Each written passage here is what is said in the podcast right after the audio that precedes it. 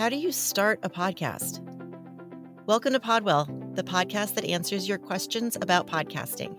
I'm Terry Lydon, Vice President of Sales and Marketing at Rivet 360, and I'm here to ask our experts your questions.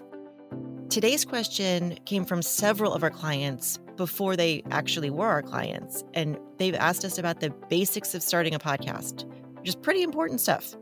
So, to answer it, we have Rivet's Vice President of Production, Geneen Harston, joining us today.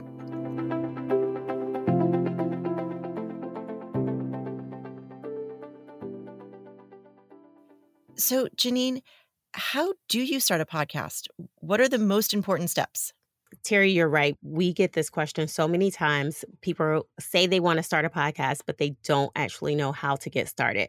So, first, I would say be clear on what your topic is and what the theme of your topic is. And then you also want to have a good idea of what type of guests you're going to have to draw your audience in and, and make sure that those guests are attainable. And then you also want to consider your recording space. You want to make sure that you're able to get good quality audio from wherever you're recording to make sure that we can hear you well. All right, let's start at the top. You were talking about making sure you're very clear on your topic and your theme. What do you mean, topic and theme? What's the difference between those two? So, you may have a topic. You may say, Oh, I want to do a sports podcast. Mm. Well, I mean, there's so many different areas that you can go into with sports. So, we would like for you to have a theme. Your theme could be focusing on high school basketball. And if that is the theme, then you will want maybe the subtopics would be like the rules of the game or the specific teams. It would help you to plan your season out. If you're doing like six episodes or 12 episodes, it helps you to get a clear, concise list of your themes that you want to focus on.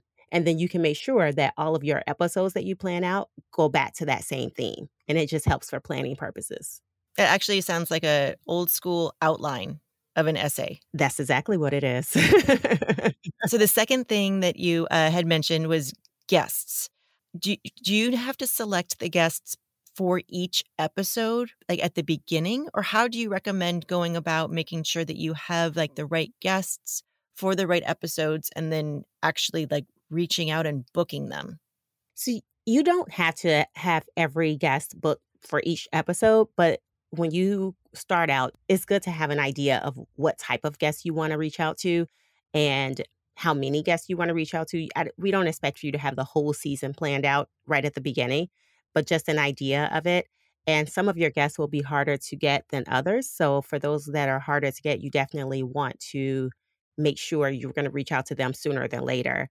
And typically we try to we, we advise that you not have more than two guests on at a time specifically for people who are just starting out and and newbies to podcasting I mean, people think it's really easy to juggle a conversation and and host a podcast, but it's not. It's it's way harder than it looks. I usually give it the analogy of like being someone who's a good public speaker or even a comedian. You know, it looks really simple to get up there and get on stage and talk and you know, but once you actually do it, you say, "Oh my gosh, this is not as easy as it looks." It's the same for podcasting. It's not as easy to juggle all of the different voices and personalities and be able to make sure that the audience knows who's speaking because you can't always see them. It's a juggling act. It really is. I completely understand that. I have listened to some podcasts that have had multiple guests on in a, in a single episode and it it is sometimes hard to discern who is who's talking right now, especially if it's like two female guests or two male guests that have similar voices. The third thing that you had touched on to make sure that you're ready to record your podcast actually is the recording space itself. Do you mean your recording space as the host? Or do you mean like the recording space that your guests might be in, or both? Well, ideally, you want both people to have a good recording space, but more importantly, you want the host to have a good recording space. So, a lot of people are recording out of their homes now. Some people have studios, and if you have a studio, that's awesome but a lot of people are recording out of their home studios and you just want to make sure that you have a, a good room to record in that is preferably carpeted and has some type of sound acoustics on the wall whether it's like professional or if it's curtains um, you want to have a room that doesn't have too many windows and furniture in the room to absorb the sound. And then you also want to have good equipment. It doesn't have to be really expensive equipment, but you want to have good a good microphone.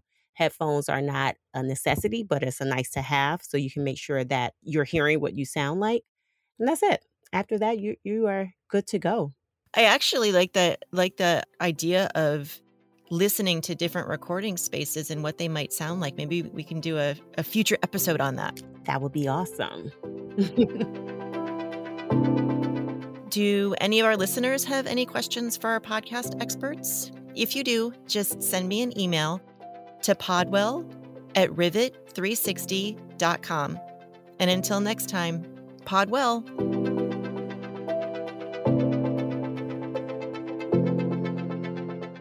Only so long that you can do these fake laughs. Like I'm like, okay, I don't have any more fakeness in me. I can't, you know. it's done. But you laugh for them.